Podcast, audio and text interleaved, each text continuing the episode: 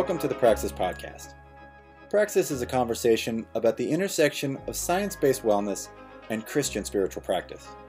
We cover three topic areas mindfulness, fitness, and diet. For more information, you can just Google us at Praxis Christian Wellness. You are rolling, as we say in the business, speed and that'll be loud enough. So I'm here with Pastor Phil Vestal. Uh, thanks so much for for sitting down with me. You've been sort of our longtime friend of Praxis and, and host of uh, been guest on many of our meetings. And uh, this is really our first chance to just sit down and have a talk one on one with the audience, for the audience.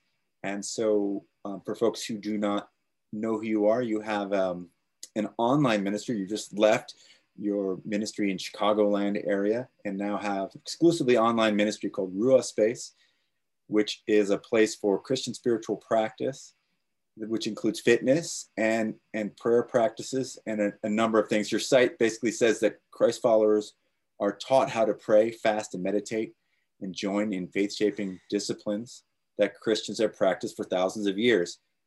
And so we are taking everything that we've learned, you, you and your wife, and are delivering it to you in bite-sized pieces that are immediately appreciable to your life. That is such a great articulation of what you do and everything that we're trying to discuss here on this podcast. And so just great to have you on board. And how do you feel? Thank you. Yeah, no, it's an honor to get to talk to you guys. Your community has been a blessing to me as well. I love what you guys are doing. So the opportunity to chat is always good. And in terms of how am I feeling, I'm exhausted.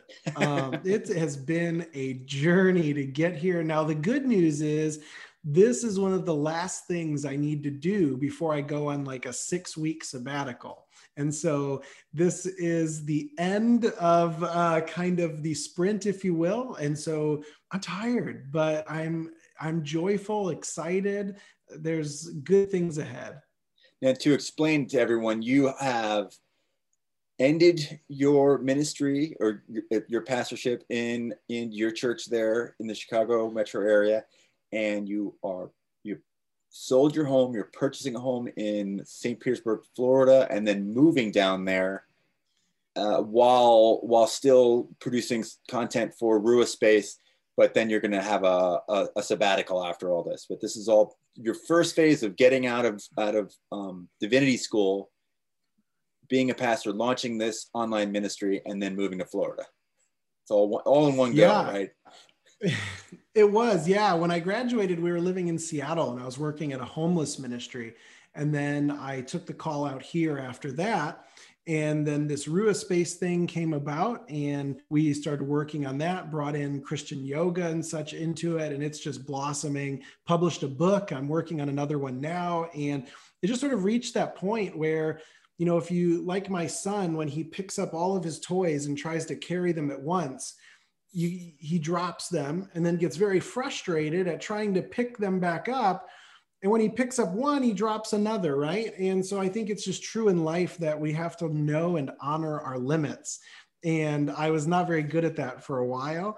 And so now the pandemic really opened up this opportunity for us to explore what's next in this season. And it was just clear that we could not continue to hold all the things at once, that saying no is a good thing, even when you say no to good things, um, in order to say yes to what you really want to say yes to. And so, yeah, we are moving here and packing up the truck and going to be doing this Rua Space thing and writing and yoga faith full time. And so it, it's a big change. It's an exciting one, a lot of unknowns, uh, sort of stepping out into uh, mystery here. And so there's an excitement, but also a uh, sadness, obviously, leaving people. But I think it's a good step for us.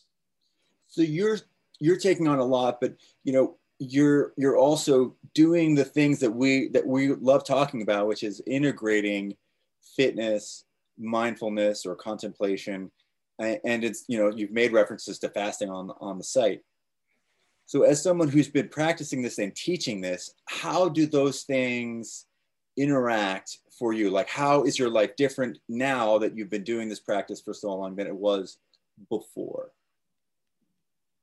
Yeah. Well, you know, we're told that we live, move, and have our being in God, right? And we are, I don't know, I, I'm assuming you are trained in kind of the same way, but you know, we are post enlightenment people, and our education system teaches us to think first and foremost. And so in the West, I was trained to have a very heady faith. And I appreciate some aspects of that because I was taught how to study the Bible well. I was taught languages. I was taught, uh, you know, all these different methods and ways of reading and, and understanding and asking questions and finding answers and all of that. But I found out that it was leaving out the body. And, you know, it worked well for me for a long time to leave my body out of it. It didn't really work well. It worked well in my mind to leave my mm-hmm. body out of it. It wasn't really working well. And some of that goes to the fact that, you know, since I was little, I struggled with anxiety, Tourette's, um, some OCD, these types of things. And for people don't know like what Tourette's is specifically, you know, nerves and things in my body don't always work correctly.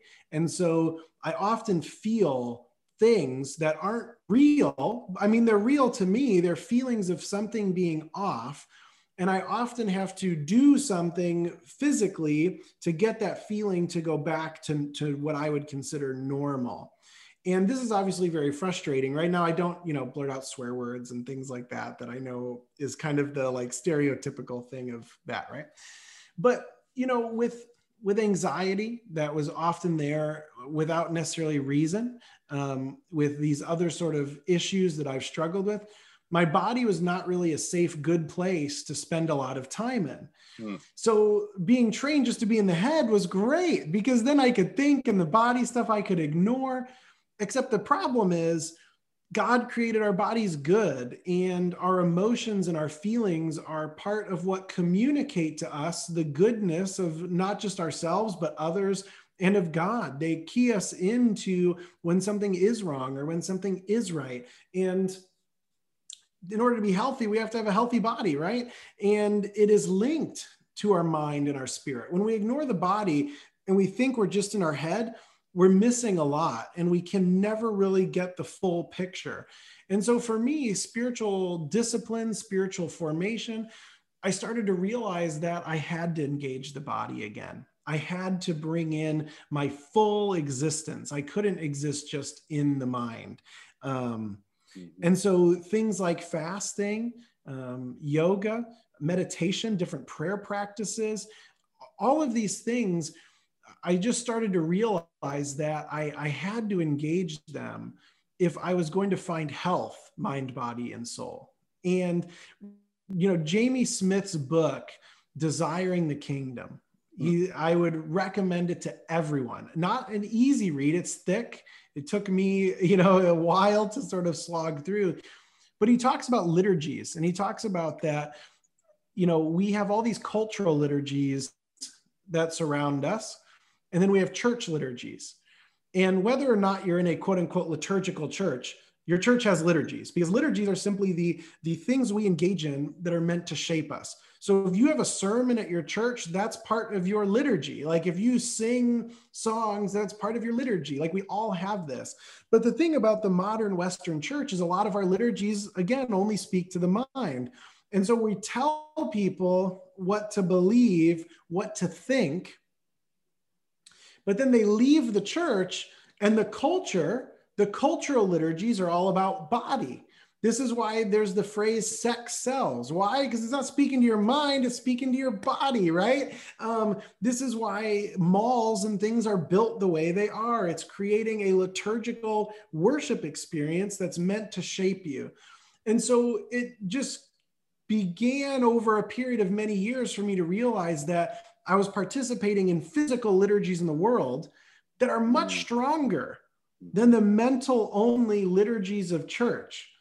But the beauty is, our tradition has a history of embodied practice. And so I think for me, it was the, all of those stories sort of dancing with one another and coming together around, I need my faith to be embodied and practices like fasting, like, um, like fitness, different forms of prayer, they all bring the body into it. And so it transformed my faith, I think, in many different ways.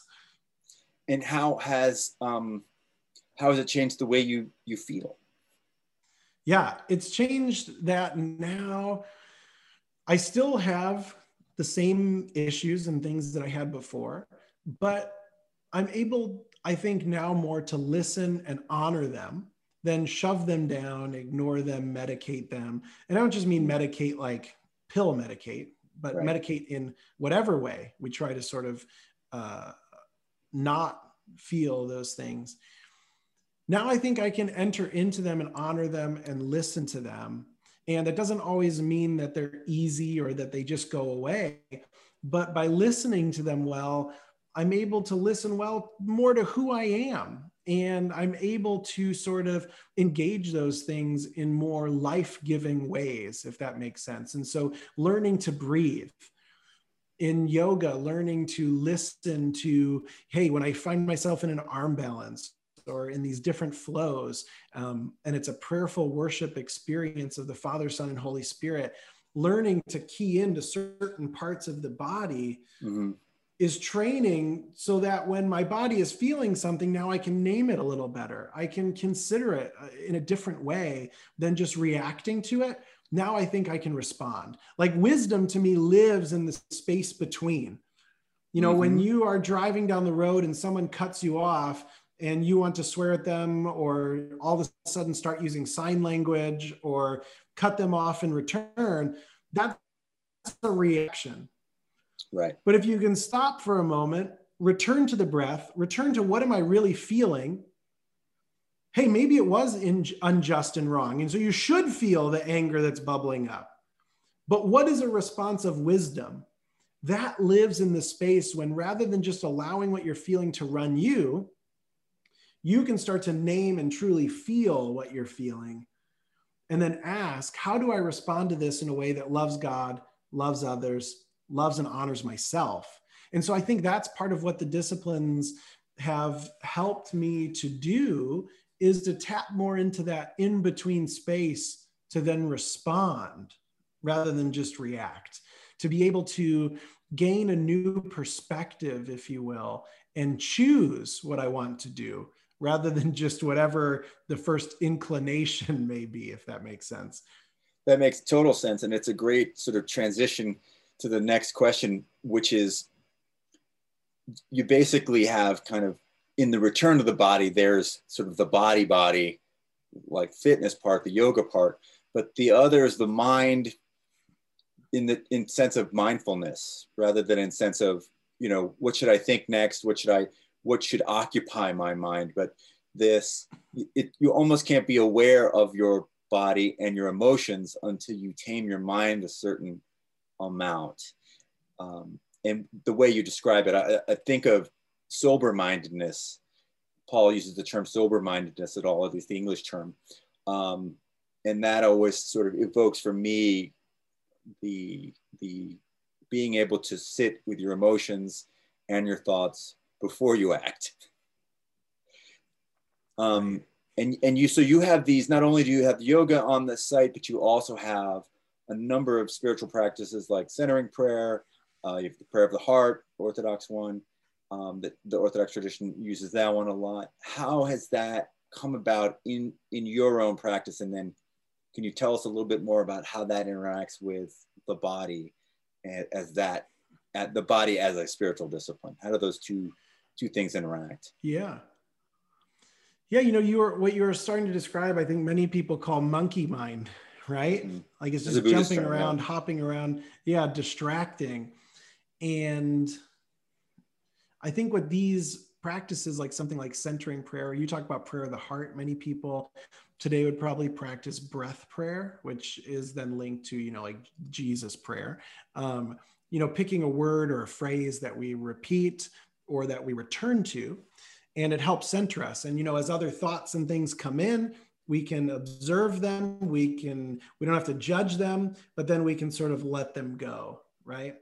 And for me this is a part of the process of learning to listen well. You know one of my one of my favorite phrases i didn't invent it but it's just that god is still speaking. And the question is are we listening and so i'm reminded of you know stories like elijah going out on the mountain and where what is God heard in? God is heard in the stillness, in the whisper, in the silence. Um, you know, our bodies pick up, our minds pick up on what we seek. And what we don't seek, we're likely to miss. So there's this book called, and it was based on a famous experiment called the gorilla uh, experiment.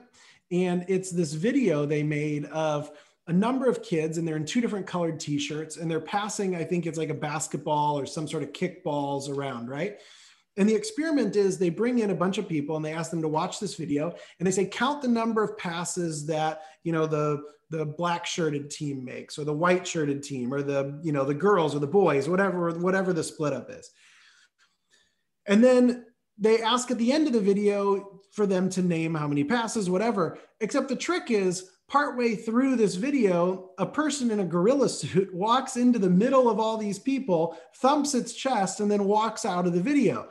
And the report is that something like half of the people don't notice the gorilla because they're so focused in on the passes of the balls, anything that they're not expecting or looking for, they miss, right?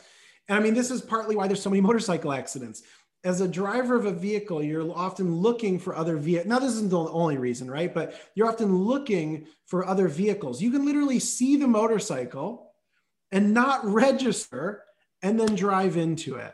People do the same thing with color changing tricks on YouTube, right? They change shirts, backgrounds, table, and if you're not looking for it, you'll have no idea none of the colors are the same by the end of the video. Because if we're not looking for it and seeking it, we're unlikely to find it. We're unlikely to see it, which reminds me of Jesus saying, Seek and you will find, knock and it will be opened to you. So, long way to get to. These practices to me help center our mind on what do we want to seek? What do we want to find? Because if we can't, in some sense, begin to take control, uh, in some, you know, we start getting into the complexity of our brain here and how much can we really control, right? But if we don't bring some intentionality or some mindfulness to what we're thinking, to what is going through our body, then someone else is making those decisions for us, right? Like everything shapes us, everything we're participating in all day long shapes us. So practices like the Jesus prayer, like centering prayer, even like something like fasting that is a space maker is we can begin to pay attention to our thoughts, to listen to them, to open to the still small whisper. That to me is where we start to hear the voice of God, to see and feel the movement of the Holy Spirit.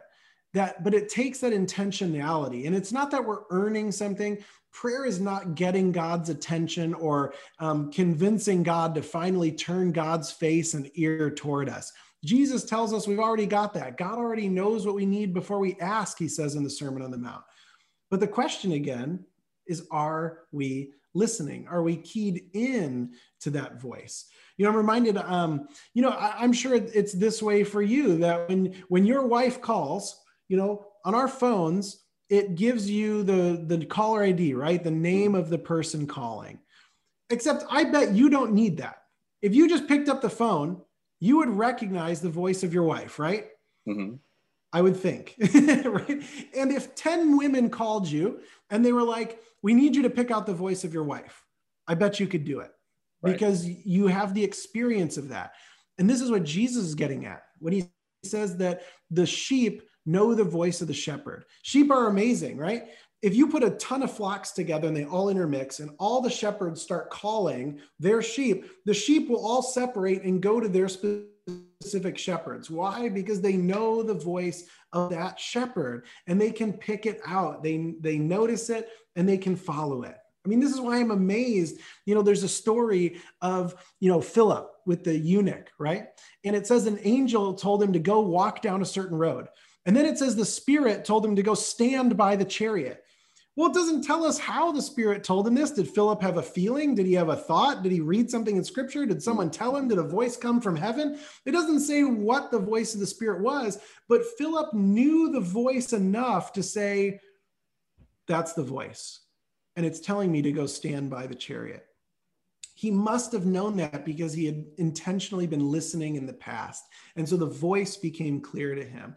And so all that sort of coming together, things like the Jesus prayer, these different forms of meditation, bringing our body into it. For me, it's all an intentional listening practice to listen to how does the Spirit speak to you. And it's not the same for all of us, right? That's why not every practice hits home with everyone in a certain way. We are all made in different ways. And that means that this the way the spirit speaks to us is going to be different. But if we don't create that intentional space and time to listen, we're going to miss it.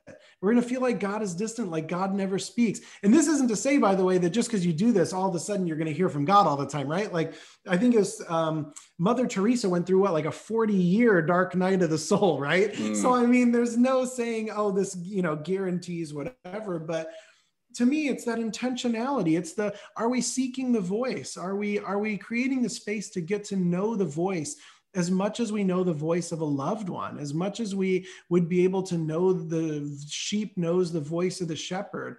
And these practices are aids, I guess, in doing that and helping us set our intention in that direction. Do you have any anecdotes you could share from your own practice where, you know, there's a profound moment of sort of getting getting what the practice is all about? Yeah, um, you know, for me, a lot of things come through feelings and thoughts over time. So I'll share of a time when it happened in just an instant. But for me, often a lot of the disciplines end up playing out with my wife because we then will talk about experiences and we will see where we are both feeling. You know, the word angel in the Bible is the word messenger. And I think people can then be angels in that sense of messengers sure. bringing what God is saying. So I frequently hear the voice of the Spirit through my wife and through us exploring after prayer and meditation or whatever it may be together. So I think a lot of things where I hear the voice of the Spirit, it comes over time. It comes through journaling, it comes through listening practices. But I do remember one specific time, which was pretty recently, you know, we are making this move to St. Petersburg from Chicago. This upcoming Sunday is my last Sunday at the church. We're stepping into this really unknown of how everything's going to work out. And a big question we had throughout this was when? When do we make this step? There was a thousand different components to um, making this decision from market to money to buying a house to ending this job to starting that one to our kids to our family our friend right? And it was an equation that was impossible for us to just solve logically. So we were really seeking god what is the what is the timing here? So i did like a month long fast and it wasn't um, a fast from not eating completely um, but I had days where I did that. So it was a fast from certain types of food, from certain types of drink, and then I would have periods of time where I wouldn't eat at all. And again, this wasn't to say, God, because I'm doing this, you know, I know you're going to give me the answer. Like I'm earning it. I didn't, I didn't deserve it before, but now I've earned the deserving. It's not that. But it was to create the space to say, perhaps the spirit has guidance and the distractions of everything else how can i hear well hear well my own story? Because i think the spirit speaks through our own stories too. It doesn't have to be a new word. It could be an old word. But so there was this one day where i was fasting. I wasn't eating that day and i was worshiping. I was using worship music just to praise God, to um, to allow the words of the song to be a prayer to me and a prayer from me. And so I was sitting in my office and I was watching a um, worship video on my phone. So I had my iPhone out. I was listening to this. I was just bawling my eyes out because the words just like hit so powerfully. It was just a overwhelming emotional experience in a good way. It wasn't fabricated. It was just like this happened. And at the same time, my wife was upstairs. She didn't know that I was doing this, and she was taking some courses um, in, in, yoga because that's part of our business. So she was learning some new things. And in the video, the person um, with yoga faith was talking about God inviting us to new spaces and new callings. And she felt just very powerfully like something spoke to her. So she texted me. This was back around election time. So she used some like election terms. She sent me a quote from the video and then she said, I'm calling it. You know, sort of like CNN or Fox or whatever would say, We're calling the state of whatever for this candidate. So she goes, I'm calling it. She goes, We're moving in spring. We're hmm. listing the house in spring. And at that very moment, what I had been fasting about, what I had been praying about, worshiping about, I was listening to the song Waymaker, which I know not everyone likes the song or whatever, but to me it was god making a way when you know even when you don't see it god's working. Even when you don't feel it god is working. So there i am just asking god for direction and i'm watching this video and then a text pops onto the screen. I'm calling it. We're moving in spring. And you know, of course, someone could look at that and say, well, that was going to happen anyway. But I, I really don't think it was. I really don't think that the setup of that moment would have been the same for me to feel that this is clear direction for both of us. But that was fasting, that was worship, that was prayer. And so that was sort of a combination of all of it sort of coming together, if you will. So I, I felt like that was a pretty strong uh, moment that felt pretty clear to me anyway. Yeah, that's definitely powerful, and, and I'm I'm glad you know who is boss. yeah, that's right. You, you don't dare text back. No, no, no. It's the fall. now, um, in the in the next half hour of the podcast, we're gonna we're gonna do a little a short exercise with with Pastor Phil, who's gonna do some movement and contemplation with us. Um, when when we when we round the the second part of the hour here, and that's what we'll wrap up with. But I did want to talk to you a little bit about you're you're both very spiritual people, and you you had like you're just like going at this a thousand percent this this ministry, and I'm I'm so I have so much admiration for that commitment and that just level of focus. Um, how did you get there? You have a very interesting story. You you started out at, at college, not um, you didn't start at divinity school. Um, and this wasn't necessarily you know you had a calling. Could you tell us just a little bit about that and about your journeys as a missionary and what what brought you brought you to this place? Yeah.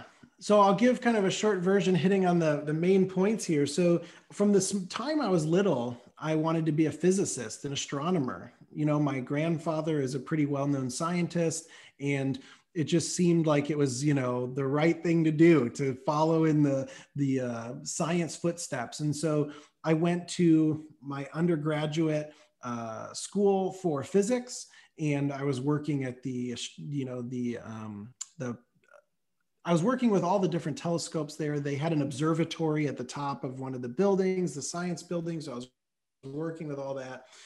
But it was a Christian school. And um, I had planned to go on for my PhD in physics and to study the universe essentially.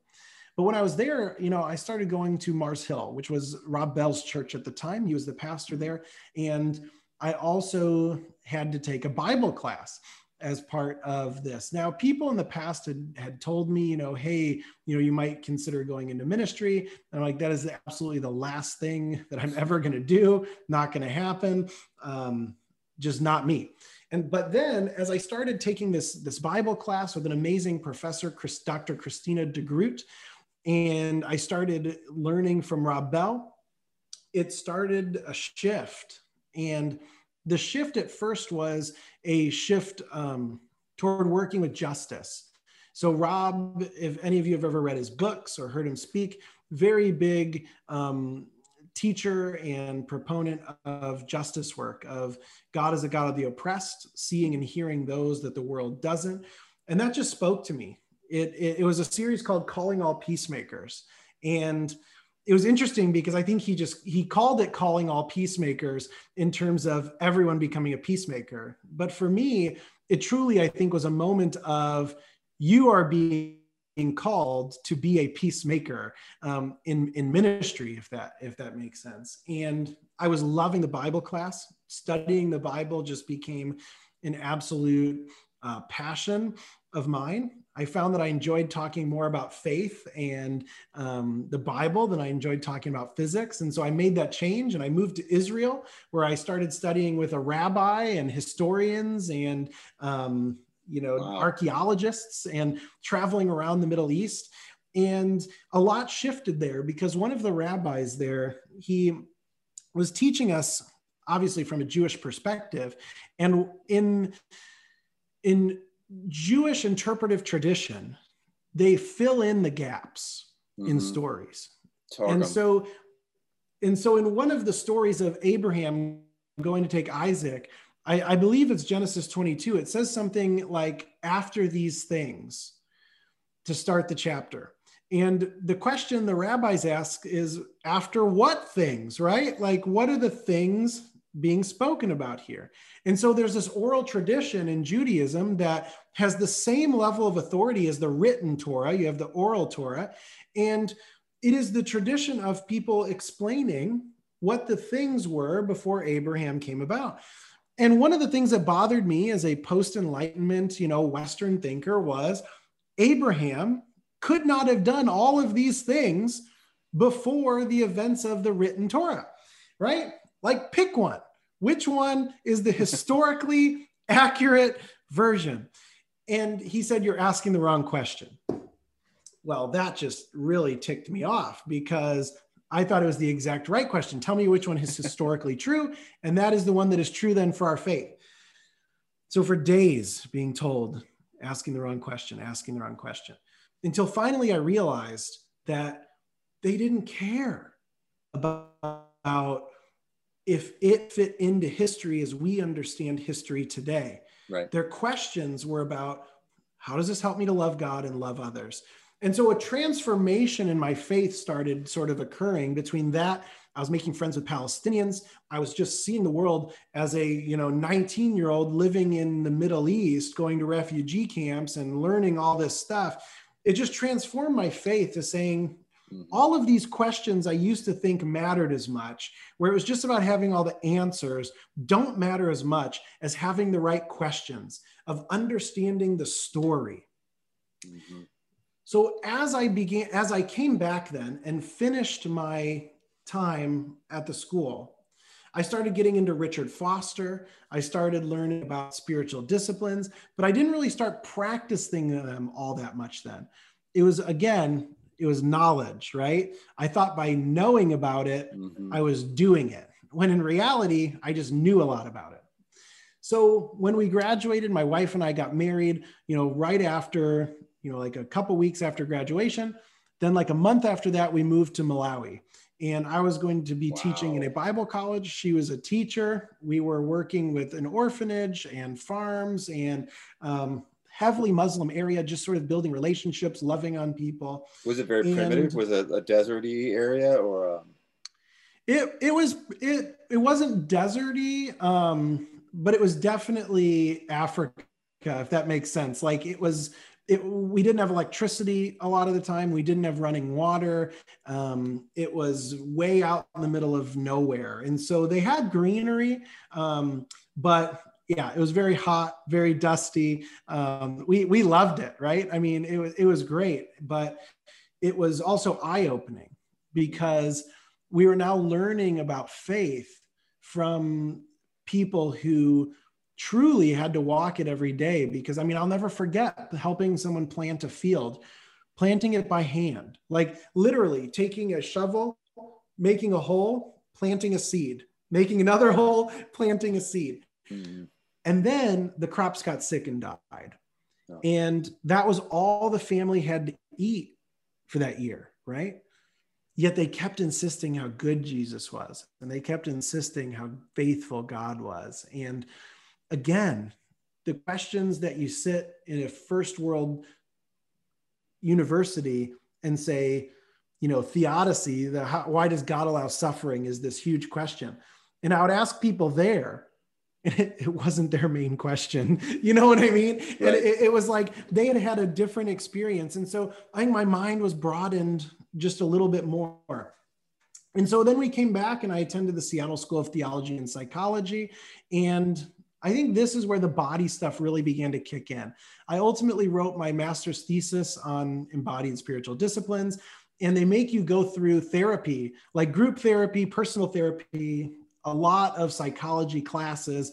And in all of that, I was forced to get into my body. What am I feeling? Because hmm. that's so important, not just for knowing my own story, but for loving and serving the person sitting across from me to understand what, how what they're saying and doing is making me feel, how it may make them feel, that just interpersonal relationship. So I was forced into my body at that point and i think just sort of the the physical importance of all of it grew and i think it was all of that just kind of coming together Wow, that is that is just amazing. And you are you are. Oh, I'm sure. I, I wanted to give you a second before. no, that that was that was that's that's just so moving, and it, it is really like what I began uh, my project with. It's kind of like wondering: are, are there Phil Bestles out there? Um, are there people who see the same connections or lack of connections that I do? And um, and then what do you what, what, do you do next? And so it's it's been a real blessing to have met you, and um, and I just learn stuff every well, time we speak. The, well, no, it's the same to you, brother, because I mean that's that's the, you know, I started working with the homeless in Seattle, and then when I moved out here for ministry, I learned the the multifaceted answer to the question you're asking that yes there are people out there doing it but I've also met so much fear right. around practices. Even something like Lectio Divina, which to me seems like the most uh, you, everyone should be able to agree that listening to scripture and meditating and praying on it is good. Even that, people were very scared, very against it. Um, so it has been a journey for me too. I mean, this is why I think, you know, we've connected Praxis and Rua Space, and you and I have connected because we are asking those same questions, and there are people out there. And I definitely think if the church is going to continue to um, be applicable to our culture and not and uh, really love people well, this is got to be a major part of where it's going but i think it's going to be a difficult conversation over the next couple decades for sure. Yeah and i wanted to ask you about like what are the kinds of resistance that you have encountered? Because there's there's the resistance that i you know i see all the time to the mindfulness and contemplation which is very easy in some ways to explain because uh, there, there's a survey I read in, in some of the literature um, that they did a study and found that like 60% of the people surveyed preferred to take an electric shock, a short electric shock, rather than spend 10 minutes in silence. and and so there's there's people come up with all sorts of excuses to avoid silence when when they know they don't want to do that. Um, but also, yeah, there is um, I, you know, I think in the in the, the, the Western Protestant world, particularly, there is there's been a divorce from monasticism, right? So so that's particularly suspect. Um, but at the same time, I find that you know a lot of of the Protestant folks are the, the most like in, in in terms of sheer proportion of folks that I've actually encountered who are doing centering prayer, they tend to be Protestants. Um, Really? But, but yeah, but the Catholics kind of they get it right away. They're like, oh yeah, okay, yeah, you're doing that. Okay, fine, that's what the monks do. Okay, yeah. but as a but because I'm in my experience again, like Protestants are so, like when they want to, they they go. They're they're very enterprising. Mm. Right, so they see a new thing, they see a new enterprise, a new mission, and they they embrace it. When they when they want to, they really yeah. go for it um, which is it's part of that the joy the flexibility i go to a protestant you know theology school and it's the creativity there's so much creativity there um, and energy that that's that's really what i, I love about my, my protestant brothers and sisters but the, the types yeah. of resistance you come up with uh, is there in, in, in the contemplation but also um, you know you've had some experiences with yoga which is it's it's becoming more accepted but it's still controversial yeah. Yeah, you know, with the silence, I think one of the difficulties, and this is the same thing that I learned in therapy, is when you sit and slow down and feel, there's going to be stuff that comes up and you've got to deal with it. And we need to deal with it because the stuff that we've gone through and we're feeling is like a beach ball. And if you've ever tried to hold a beach ball underwater, it's going to come up mm-hmm. at some point. And it's probably going to hit you in the face because it's going to come up when you're not ready for it. And so the stuff is in there. But the reason they'd rather the electric shock is it's the pain that they know compared to the silence bringing up the stuff that they don't want to deal with and they don't know maybe what's going to come up or maybe they do know and it's even scarier except the problem is it's already coming up but it's coming up then and they're not in control of it right and so i think that's definitely one part of resistance i think there's resistance over oh it's eastern which to me is hilarious because our entire tradition is eastern. And so um, if you're discounting something coming from the East, you got to throw out the whole Bible because, I mean, I hate to say it, it wasn't written in English um, post Constitution in America, right? Like this isn't this isn't our tradition. Our tradition is Eastern, and because it's Eastern, they do things like ask questions, and they do things like, "Hey, the the exact history isn't what's most important." Like that is the tradition. Um, and so I think discounting something because it's from the East is just ridiculous. Because again, to me, that also is to say that those people aren't made in the image of God. Nothing true. You know, can anything good come out of the East, right? Like, uh, can anything good come out of Nazareth? And I think that's to miss the Spirit moving in the entire world. Now, for some specific practices, people have a problem with emptying the mind as as if um, there's texts about oh well then demons are going to come back and find you know this empty house and they're going to inhabit it. To which one i would say that is to then potentially say that the demons are more powerful than the holy spirit. And i would say that that is not true that if we have the holy spirit then um, if we're inviting the spirit then the spirit wins. The tomb is already empty right?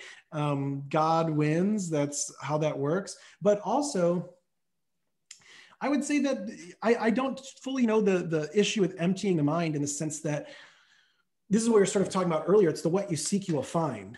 And to me, slowing down, considering thoughts, you know, in, in that sense, emptying, it isn't emptying without purpose. It's the intentionality of refocusing on the voice of God or my own story or this present moment. And I found that to be absolutely key to lessening anxiety, absolutely key to listening better to my wife, absolutely key to being able to love my children after they've been screaming for an hour and all I want to do, you know, right? Like I just want to get angry. The, the time of, of being able to intentionally slow the mind right. has, has opened up the ability to be compassionate and more loving and more present, right? That you know, Paul says we need to take all of our thoughts captive, you know, we take our thoughts captive to obey Christ. Well, we can't do that if we just ignore them, right? And so I think that process is not to become one with the universe, but maybe to become one with ourselves first, because we are so disintegrated, even with ourselves, that we need to reintegrate, but to become one with God. Jesus talks about him dwelling in us and us dwelling in him like the vine and the branches of the Holy Spirit existing in us. So, you know, we, we may enter into meditation and contemplation in different traditions for different reasons, but to me, it's that space creator in order to listen well to the spirit, in order to listen well to my own story. And so I think when things are done with the intention of connecting to the Father, Son, and Holy Spirit, when it's done in, in like a contemplation meditation, I, think that that has that opens a door for blessing, not opening the door for um, something evil or negative. Um, and again, doing things with discernment, with community, all of that. But then I think a big one, as you mentioned, also is yoga. That a lot of people um, are against it because of, of quote unquote Hindu roots. To which I would say there's many people who say yoga began in Egypt.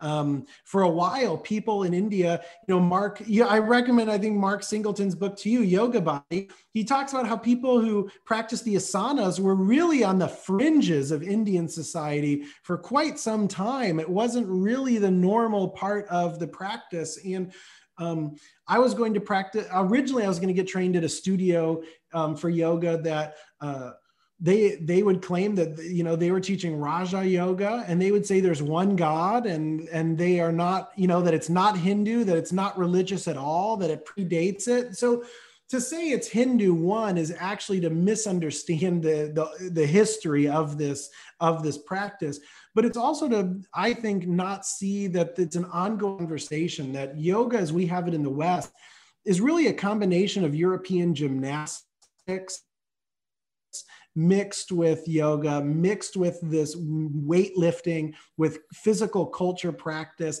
It was a conversation in India at the time. And there's parts of yoga certainly that I don't participate in, that I don't think are things that are helpful or life giving. But yoga at its root is to yoke or unite and to me that's the we live move and have our being in god and so breath work mixed with movement, with praise, with worship, um, mixed with lifestyle of loving God and loving others and ourselves. You know, it's the whole thing. And so, you know, I I I think that all truth is God's truth. If it's true, it it comes from God. And if it brings us closer to God, it is opportunity. And so that's just like two minutes on a really long conversation. You know, we have blog posts and videos about that. Um, but I would say that, yes, all things uh, must be done with the guidance of the Spirit with discernment. But I think there's truth in these practices that absolutely bring us closer to God. Absolutely. You know, I don't know if we we talked about it um, but I, I, wrote about it on our blog, which was like I, I kind of see this period in which Christianity is sort of wrestling with and, and trying to have a conversation with Eastern practices uh, the same way that, that Christianity had to grapple with pagan uh, Greco-Roman culture in the third and fourth century as it emerged as a you know the governing force, and that yeah. like if you put on a Christmas play in fifth century Rome, they would call you a devil worshiper because theater was a pagan institution and you hmm. couldn't put on plays because plays were in the in Greek came from Greece and they dedicated them to the gods and they were about the gods and they were everything mm. was hmm. spiritually oriented and so now it sounds ridiculous right it's because we pulled all that stuff out and and we right. found what what works not only to be entertaining ourselves but what actually advances the gospel um, through theater right? So right. that's the which by the way the, play. Yeah which by the way the bible does this all the time. Uh, paul was not afraid of quoting poets from the cities he was writing to. The phrase that it's in him that we live, move, and have our being did not originally. It was originally about Zeus. I mean, the flood narrative comes from many different cultures, right? And so our scriptures do this all the time of saying if something is true, then we we engage the truth in it, even if we don't accept everything that's a part of it. Yeah, and, and I think I think people have to to give their, you know, they have to discern, like you said, and and certainly give their their instructors and their leaders a little bit of credit uh, and give them the benefit of the doubt. I mean, I know that you have done the work and and Yoga Faith has done the work to look at these practices carefully and mm, see what do they look like in the in the light of the revelation of, of Christ. And so, yeah, I I think you're doing a great job. So with oh, that well, in thank mind, you. And and again, you know, yeah. Oh, uh, go ahead. No, I was going to say, you know, just again, everything done with prayer by the guidance of the Holy Spirit in community. I think those are keys to moving forward really with with anything. and, and, with that, would you now uh, lead us in a in a small exercise for the last uh, ten minutes that we have? Yeah, absolutely. You know, I had set up a camera here, so I uh, you probably won't be able to see everything, but I will do my best to um, cue kind of what we're doing. Very, very simple. I did it essentially in a chair because you know I don't know if people are listening to this in, in, in, an office setting, at home, whatever it may be, but this way it's really kind of accessible to everyone. And I wanted to combine just a little bit of movement. We're not going to stay in postures too long, but with something called welcoming prayer. And welcoming prayer is all about feeling and taking what we're feeling into the presence of God. So, this is going to be a space where we're going to combine a little bit of movement with prayer. And so, are we ready? Yeah, should it, should it, is this um is right, this a good frame? Good. this will be fortunately I've moved out of the plane of focus Yeah, of my camera. No worries. You know, I'll, I'll cue it. I think people will will be able to pick up even if they're just listening to Okay. the audio. So, back into focus. friends, I would invite you just to find a comfortable seated position. You can hold a soft gaze if you want or close your eyes, but I invite you just to begin to breathe. Feeling each inhale and each exhale. Each breath is a gift from God, literally, God sustaining our existence. And in the Bible, the word for breath is often the same word as spirit. And so our breath, we breathe with intentionality and prayerfully connects us to the spirit. To begin our practice, I invite you just to feel what you're feeling, whatever that may be. Maybe scan from your head down to your toes. What emotions are you feeling? Maybe anxiety or fear. Maybe it's peace or joy. Can you name it? Can you name where you're feeling it? While you continue to feel, I invite you just to raise your chin to look up at the ceiling. Continuing to breathe. And then dropping our head down to the right side, toward the right shoulder, lowering the ear to the shoulder. We often like to shove our feelings down or ignore them or medicate them. But I'd like to invite you to continue feeling whatever it is that your body is communicating. Let's drop our chin down to our chest. Whatever it is, don't run away, but name it and name where you can feel it. And let's try head now, left ear to left shoulder. Feeling the stretch in the neck, sending the breath into where you're feeling that stretch.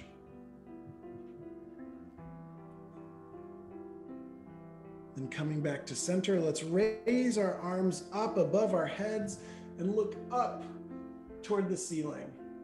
This is a wonderful posture of praise. But continue to feel does anything change as you move? Does the feeling, the emotion, does it shift? Do you feel it more or less? Just stay with it. And then bringing our hands down to center, we're going to send our right hand under our left, meeting our elbows together. And then bringing our hands up, we're going to meet our palms together, or you can grab a thumb if that's in your practice. And then raise and lower your shoulders, just feeling that stretch in the shoulders.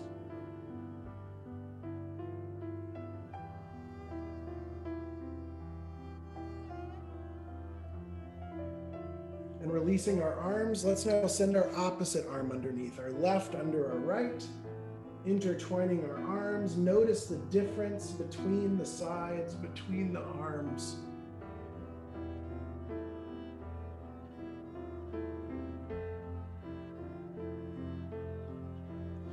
Then releasing our arms.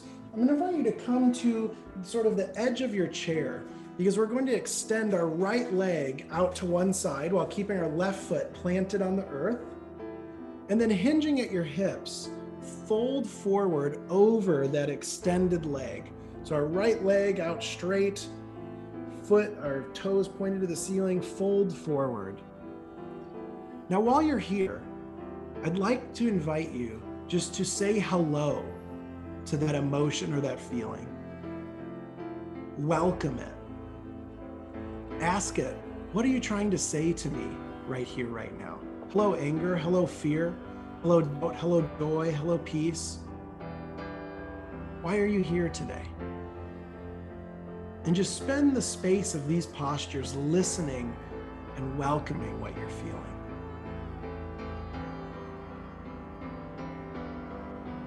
Bringing our right leg back in, let's extend our left leg now straight out to our other side and fold forward over that left leg, hinging at the hips. Find a similar expression as what you had and continue to feel.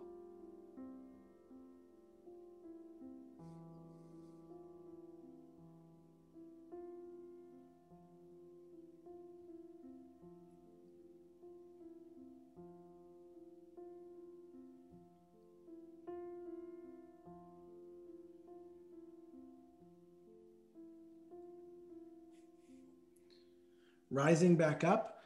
We're now going to bring our foot back in and walk both feet out to the side, almost like what you'd have in a deep squat, except you're going to continue sitting on the chair. So our feet can be pointed out at about 45 degrees, but go ahead and walk them out toward the sides of the chair.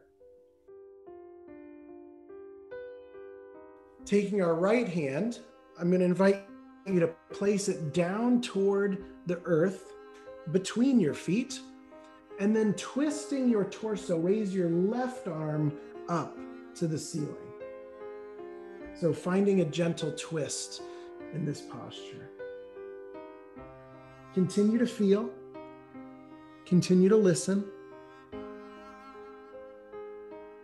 Releasing our left hand, let's replace our left hand on the floor from our right so now our left hand will be down between our feet and twist to the other side, raising our right hand up. It can be tempting in these postures to stop breathing, so continue to breathe. You may find your mind wandering. I invite you just to turn back to what you're feeling, return back to what your body is communicating, to whatever that emotion or feeling is. Continue to welcome it, listen to it, Maybe what you're feeling is a result of your day, something you've done, something that's been done to you, something that happened in the world. And then coming back to center, let's walk our feet both back in so that our feet are about hip distance apart. And we're going to take our right foot and raising it up, plant it on top of your left knee so that it's almost like you're crossing your legs, except instead of crossing your knee on knee, we're just going to place a foot on that knee. Now you can stay right here if you're feeling that stretch. You might feel it in your hip. Or if you can go a little deeper, I invite you to hinge at your hips and fold over that leg. And now in these postures, I invite you to bring that feeling that you've named, whatever, whatever it may be, wherever you're feeling it, to God. Sometimes our feelings will go once they've been heard. They just wanted to be heard.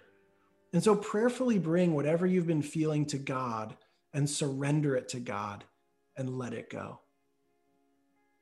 And it may not go, and that's okay. We may have to practice this many times, but that's good. God invites us to bring whatever we're feeling into the presence of the Father, Son, and Holy Spirit. We are listening we are honoring ourselves and we are bringing it to God prayerfully to ask God to bless us in that space and to let it go. Because now we can do with what we've been feeling what it came for. Let's place that right foot back onto the floor and find a similar posture on the other side. This time, bringing our left foot up to our right knee and then either hinging at the hips or in forward folding or remaining seated upright prayerfully bring what you are feeling into the presence of God in the space of this silence.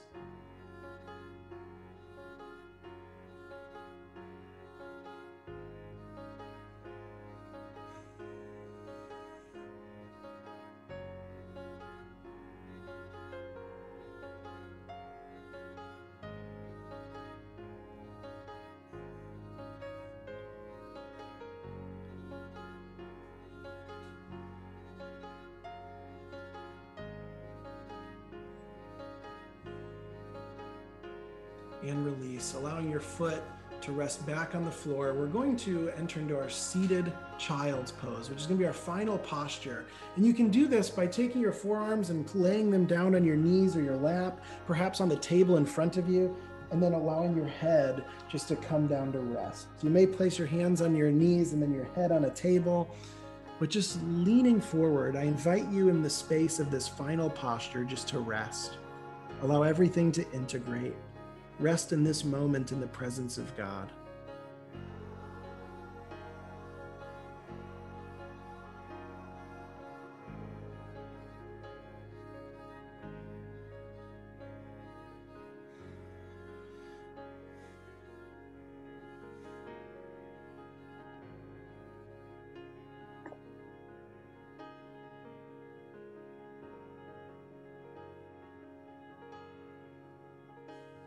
Lord God, we thank you that you created us physical, that you created us spiritual, that you created us to have a mind that thinks, and that all of it together glorifies you. Lord, we're thankful that our feelings and our bodies and our thoughts tell us something, and that your Holy Spirit guides us through them. So, whatever we've brought to you today, Lord, may we honor it, may we listen to it May you guide us going forward with what it is meant to communicate, that we may love you and love others from this space today. Forgive us when we haven't listened well, but give us the eyes to see and the ears to hear. In Jesus' holy name, amen. Slowly rising back up. Thanks for joining me. Thank you, Pastor Phil, for having um, the time to talk to all of us. It is always a pleasure. And until next time, Maranatha. Grace and peace.